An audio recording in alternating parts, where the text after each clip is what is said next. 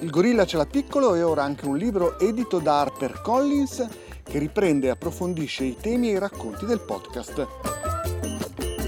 Perché con Storie Libere e Harper Collins si legge e si ascolta.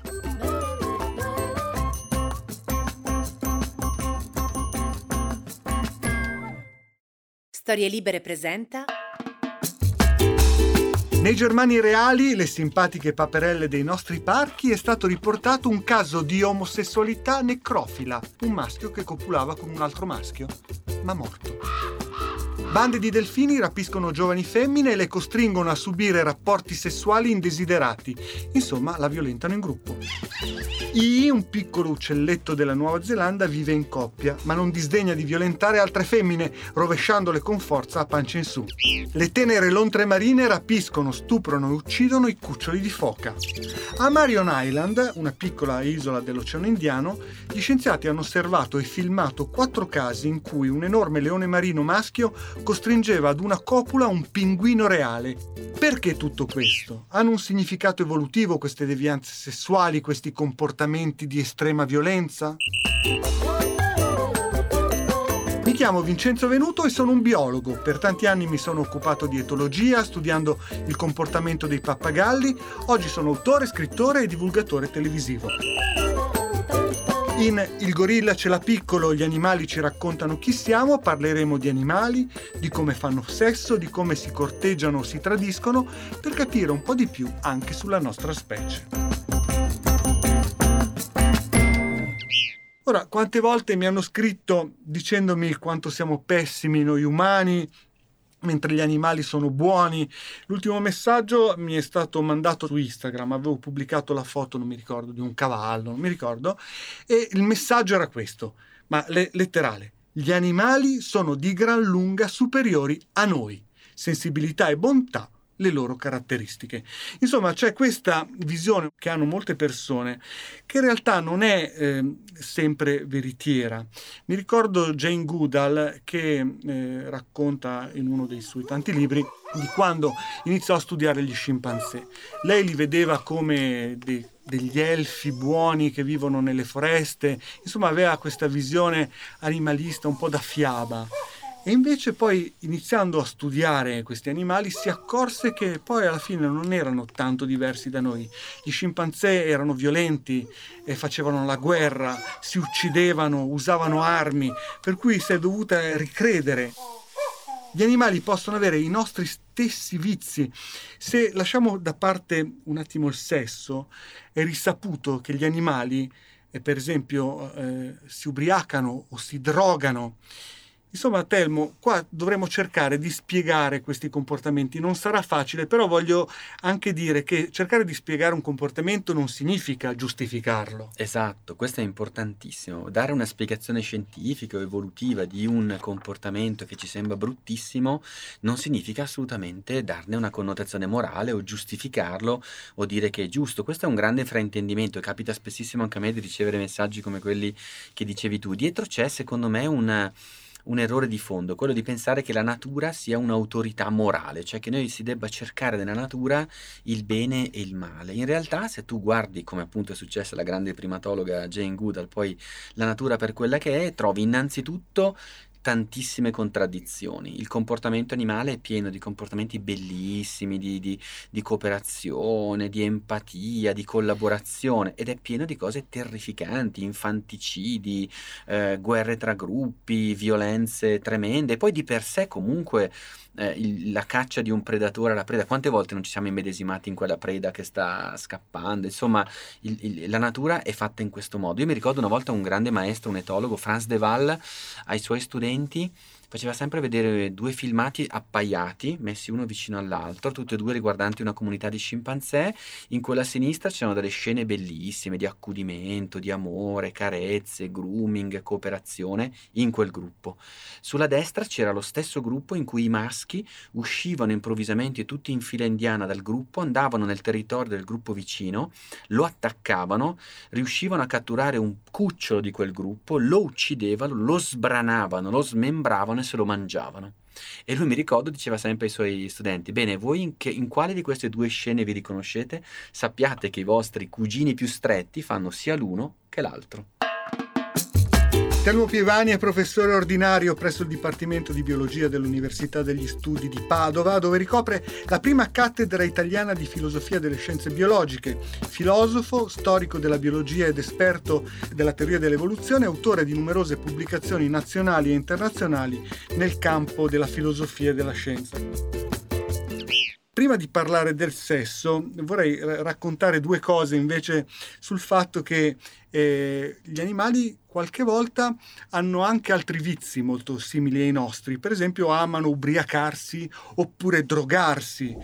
Per esempio i delfini amano giocare molto spesso con il pesce palla. Il pesce palla è un animale estremamente velenoso perché contiene al suo interno la tetraodontossina, che è una delle tossine più potenti del mondo animale. Insomma, giocandoci con questo pesce palla butta fuori un po' di veleno che non è sufficiente per uccidere i delfini, ma che gli crea, insomma, come dire, uno stato di allucinazione e di estasi, per cui giocano così. In pratica hanno inventato la farmacia, perché se ci pensi quasi tutti i farmaci sono dei veleni, ma con la dose giusta bassa curano oppure ti mandano un po' fuori di testa, come in questo caso. Esatto. Gli elefanti invece si ubriacano con la birra.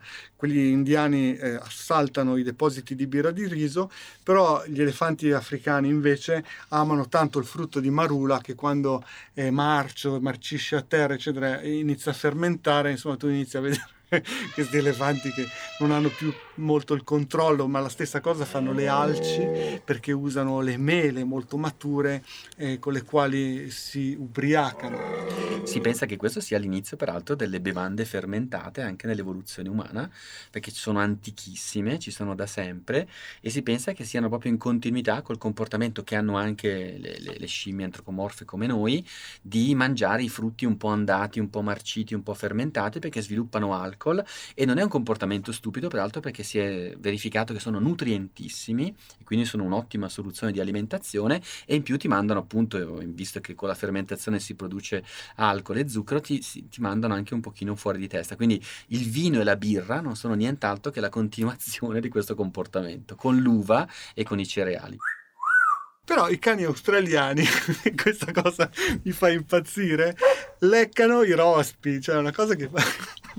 Cioè, c'è un rospo che è il rospo delle canne, che è un rospo tra l'altro importato in Australia per combattere un coleottero nelle piantagioni di canna da zucchero, e poi è diventato specie invasiva anche lui. Esatto, ha fatto un disastro perché è diventato specie invasiva, è molto velenoso, per cui i cani si mettono a leccare il rospo, non lo mangiano perché sennò morirebbero, ma lo leccano perché c'è questa bufotossina che può essere letale, che ha effetti allucinogeni, per cui i cani vanno fuori leccando i rospi. Ma i lemuri fanno una cosa abbastanza simile. Ho visto un documentario in cui si vedeva molto bene. Loro prendono questi grossi millepiedi rossi e neri, grandi, che sono tossici, e li toccano, li stimolano a buttare fuori delle tossine con le quali si cospargono il pelo, perché queste tossine sono anche degli antiparassitari, però poi sono anche, provocano anche questi effetti allucinogeni, per cui tu vedi i lemuri che iniziano a sbandare e con gli occhi grandi, con le pupille dilatate. Bene, però noi qui non stiamo parlando di droga o di alcol, parliamo di sesso. E se vogliamo pensare a un argomento che ci riguarda anche in una certa maniera, potremmo parlare per esempio della pornografia. Però la pornografia non riguarda soltanto noi esseri umani. I panda, per esempio, si eccitano guardando il video di altri panda che fanno sesso. Questo l'hanno capito i ricercatori che cercavano di fare in modo che i panda non si estinguessero, per cui gli facciano vedere i video porno. Quindi vuol dire che forse i panda hanno i neuroni specchio a questo punto. Credo non li abbiano mai osservati, cioè questi neuroni che ci permettono di immedesimarci perfettamente nel comportamento dell'altro, no? Che sono i neuroni che permettono la nostra empatia. Se c'è una reazione di questo tipo vuol dire che evidentemente ce li hanno anche loro. I macachi invece pagano per avere foto anche questi hanno i neuroni specchio, mi sa, perché questo è molto divertente, perché ci sono questo gruppo di macachi rhesus studiati, è un gruppo studiato, per cui hanno visto i ricercatori che loro rinunciavano a parte del loro succo di frutta per avere in cambio le foto della posteriore delle femmine in calore della loro stessa specie, naturalmente. Non ti sembra strano? È fantastica di per sé, per la foto del posteriore delle femmine in estro, che evidentemente è una merce di scambio per il piacere, ma anche il fatto che accettino e valutino lo scambio non è male. In moltissime scimmie è così, cioè valutano, ponderano le scelte di uno scambio che tu gli proponi loro. E a proposito di scambio nelle scimmie, forse potremmo parlare quasi di prostituzione femminile negli scimpanzé, perché anche qui si è verificato che i maschi molto spesso vanno a caccia, per cui hanno a disposizione della carne, che è un alimento molto ricercato all'interno del gruppo degli scimpanzé, nonostante il fatto che si dica che sono animali che non cacciano, invece no, mangiano anche carne. Insomma, sembra che le femmine si concedano a chi offre loro della carne.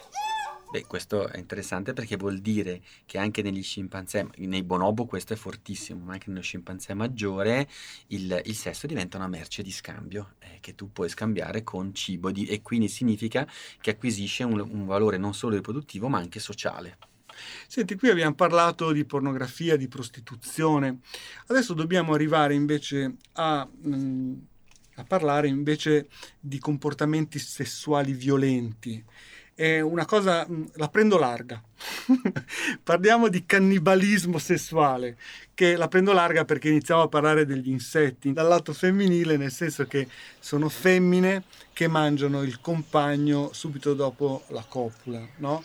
In questo caso il maschio si sacrifica, però in qualche modo i suoi geni potranno vivere nel corpo dei suoi figli grazie alle proteine che lui fornisce alla sua femmina.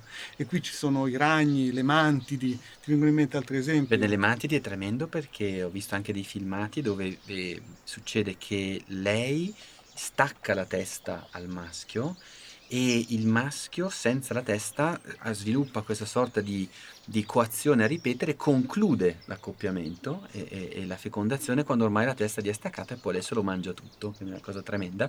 Probabilmente l'ipotesi che si fa qui è che sia stata una degenerazione, un eccesso nel dono nuziale, cioè a forza di donare sempre di più qualcosa alla femmina, ancora una volta come scambio per la riproduzione, alla fine il maschio dona tutto il proprio corpo, cioè dona se stesso, la femmina se lo mangia come cibo. E fino a questo punto abbiamo parlato di comportamenti anche violenti, dove però c'è comunque una spiegazione biologica. Io posso dare una spiegazione evolutiva al fatto che un maschio di mantide doni tutto il suo corpo per poi riprodursi. Ecco, faccio un po' invece fatica a raccontare le altre storie che sto per raccontare.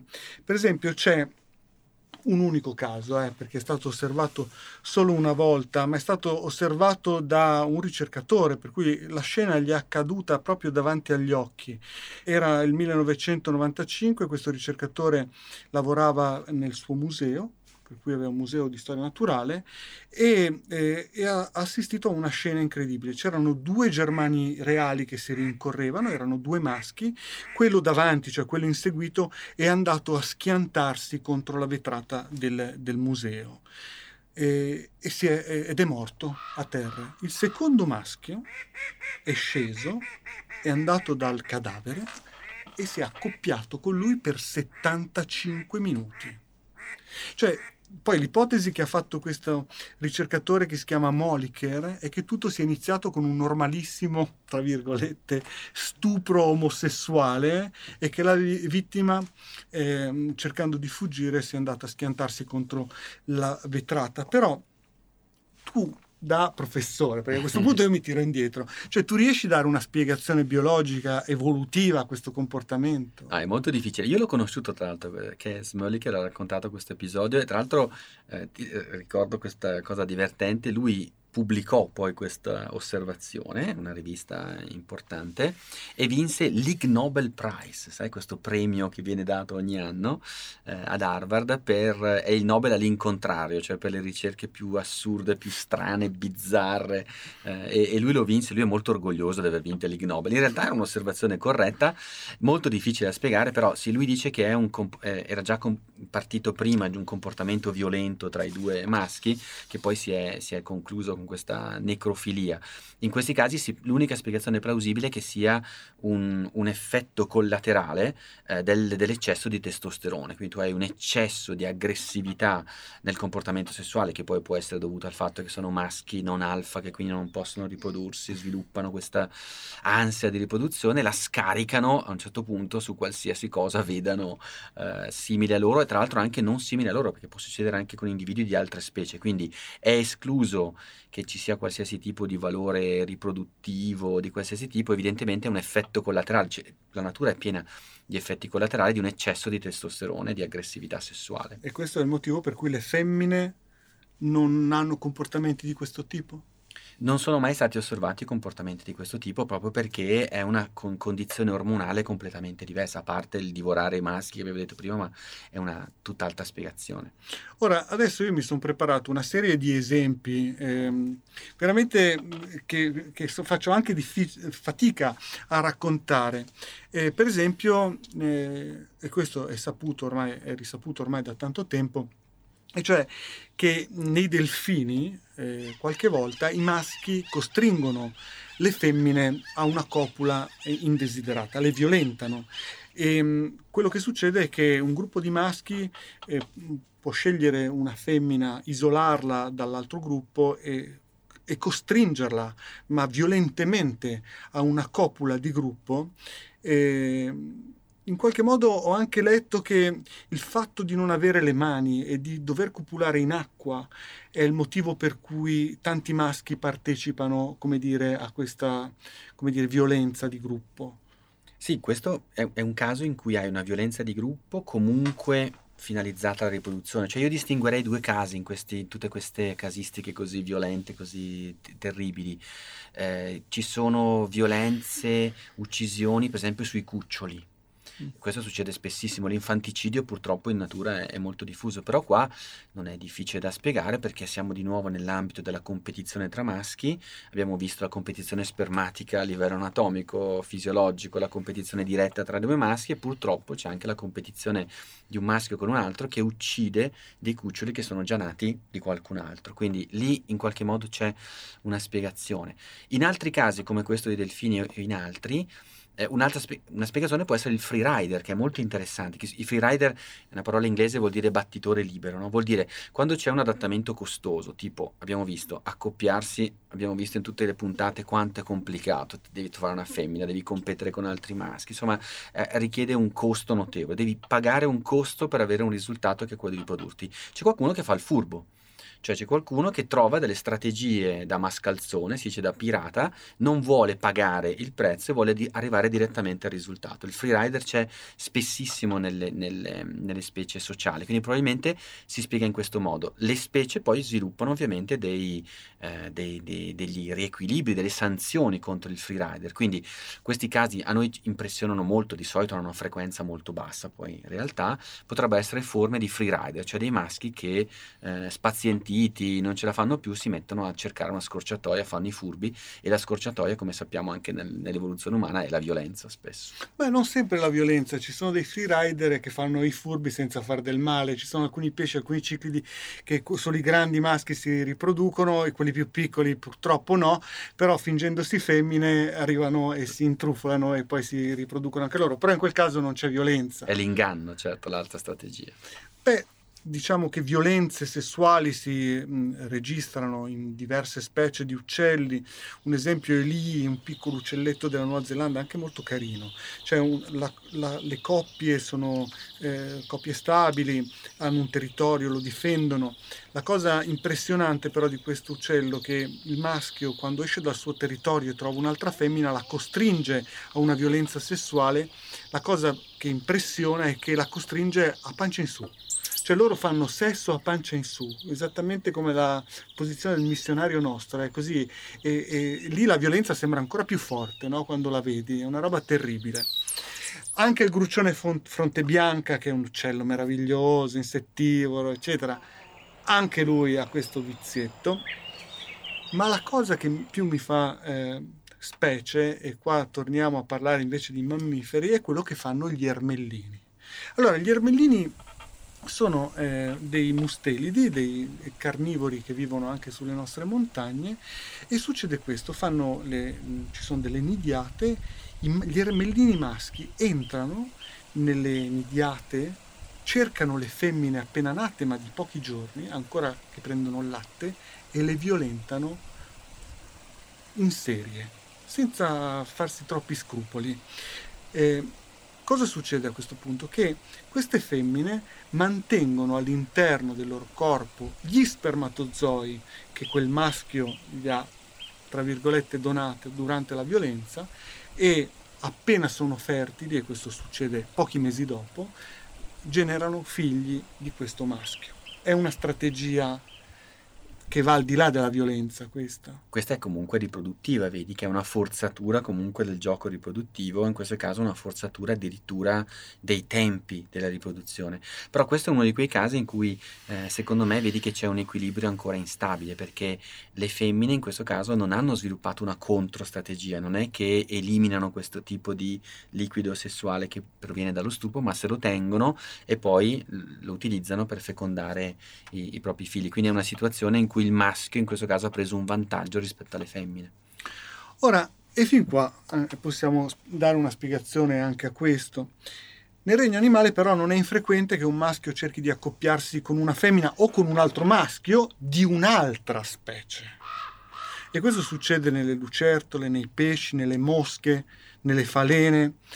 Ora, io proprio recentemente su YouTube ho visto un filmato, tra l'altro credo di National Geographic, che ha fatto il giro del mondo, in cui si vede un'ottaria ursina antartica, cioè un leone marino grosso, enorme, che copula con un pinguino reale, e le differenze di peso sono enormi. Tu vedi questo povero uccello schiacciato dal peso dell'otaria, continua la sua finché non è soddisfatto. In 2 casi su 4 alla fine della copula l'otaria si mangia pure il pinguino, cioè qua è il massimo del massimo, qua non come si spiega questa cosa? Beh, qui userei la parola devianza, non si usa quasi mai in ambito evolutivo perché c'è quasi sempre una spiegazione riproduttiva. Qua credo, cioè non c'è nessuna spiegazione plausibile dal punto di vista darwiniano, diciamo, è una specie diversa, non c'è finalità riproduttiva, non c'è nessun vantaggio sociale, competitivo, insomma qua con ogni probabilità è un side effect, è un effetto collaterale dell'aggressività dovuta al testosterone e al piacere che comunque si consegue in ogni caso dall'avere un rapporto sessuale, per quanto perverso, diremmo, deviato come questo. Non credo ci sia nessun'altra spiegazione. Beh, forse una spiegazione potrebbe essere legata al fatto che nei leoni marini, come negli elefanti marini, eccetera, solo pochissimi maschi si riproducono, soltanto i più forti, quindi potrebbe essere che la frustrazione che sia legata esattamente alla frustrazione di non potersi riprodurre, e quindi l'eccesso di testosterone che non si esplica, che non viene soddisfatto. Potrebbe essere questi. I pinguini Adelia sono un'altra specie un po' più piccolina, e ho letto questo articolo, furono osservati da questo dottor George Murray Levick, e qua in una spedizione che avvenne nei primi del Novecento, se non sbaglio.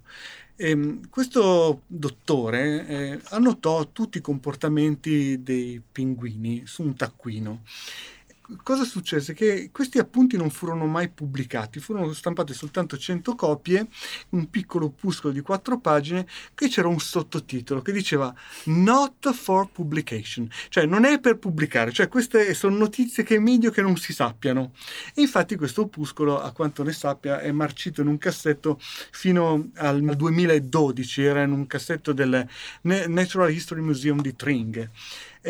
Ora, questo pinguino cosa faceva di così scabroso? Praticamente faceva qualsiasi cosa, si masturbava, aveva rapporti omosessuali, era un pedofilo, faceva stupri ed era pure necrofilo.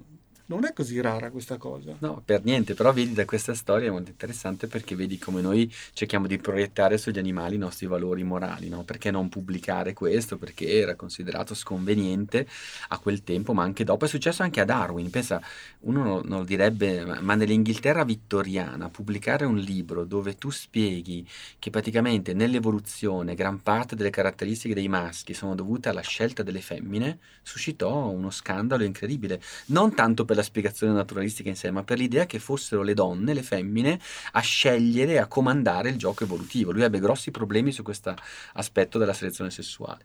E Darwin non aveva mai visto il comportamento delle lontre marine, che rapiscono i cuccioli e li violentano, ma non cuccioli della propria specie, cuccioli di un'altra specie, cuccioli di foca comune.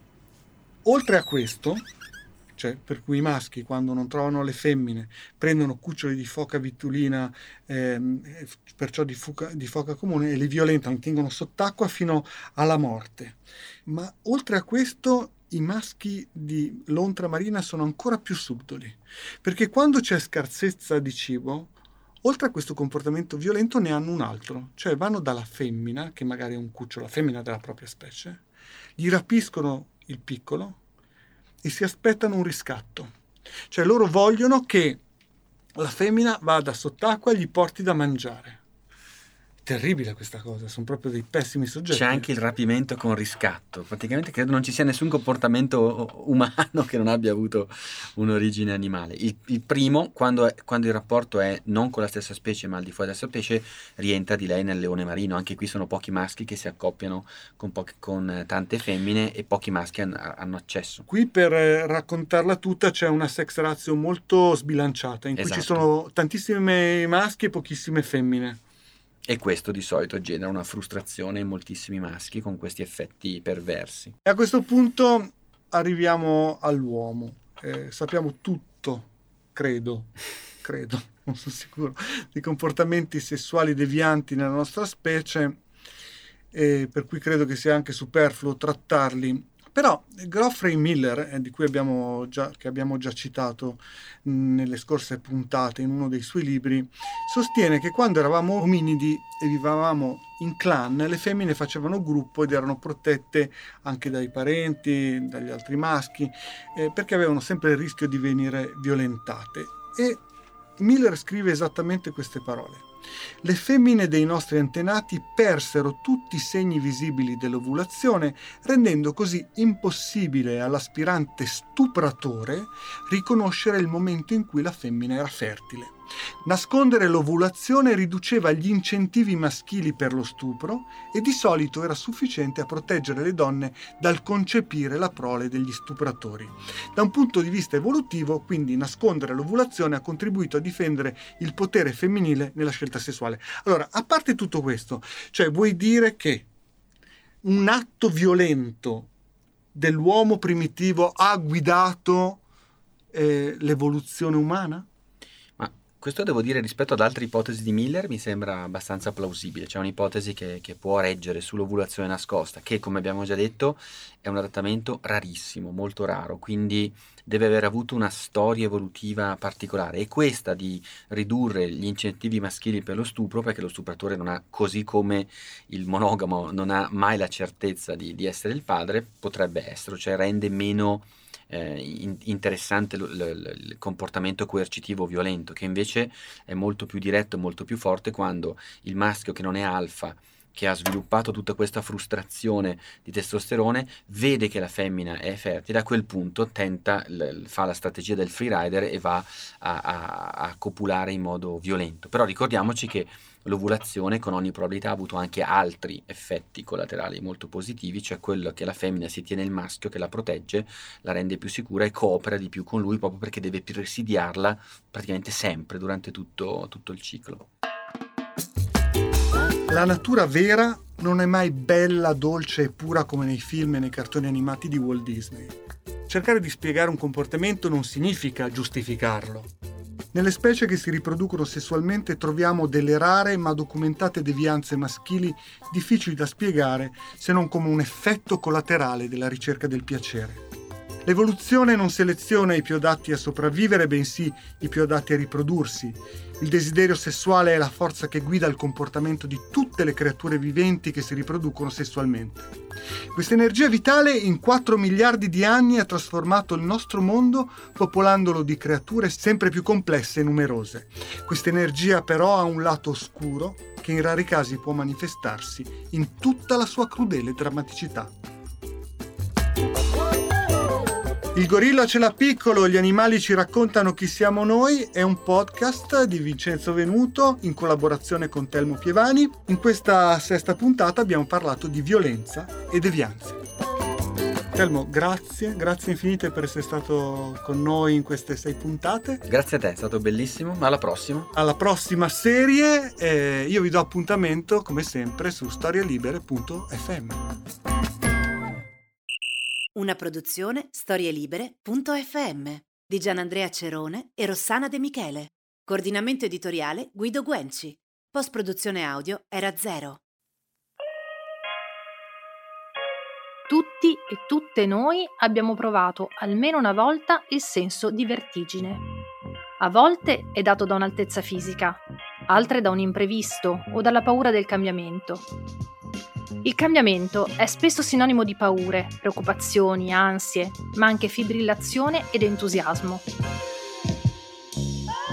Vertigini Storia Avanti racconta le emozioni e le esperienze di coloro che si sono trovati sul bordo del precipizio, pronti a fare il grande salto in una nuova avventura, capaci di trasformare la paura in possibilità e il cambiamento in una storia tutta nuova.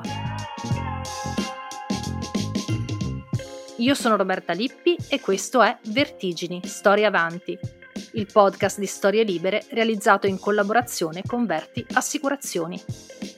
Potete ascoltarlo su storielibere.fm e sulle vostre app di ascolto preferite.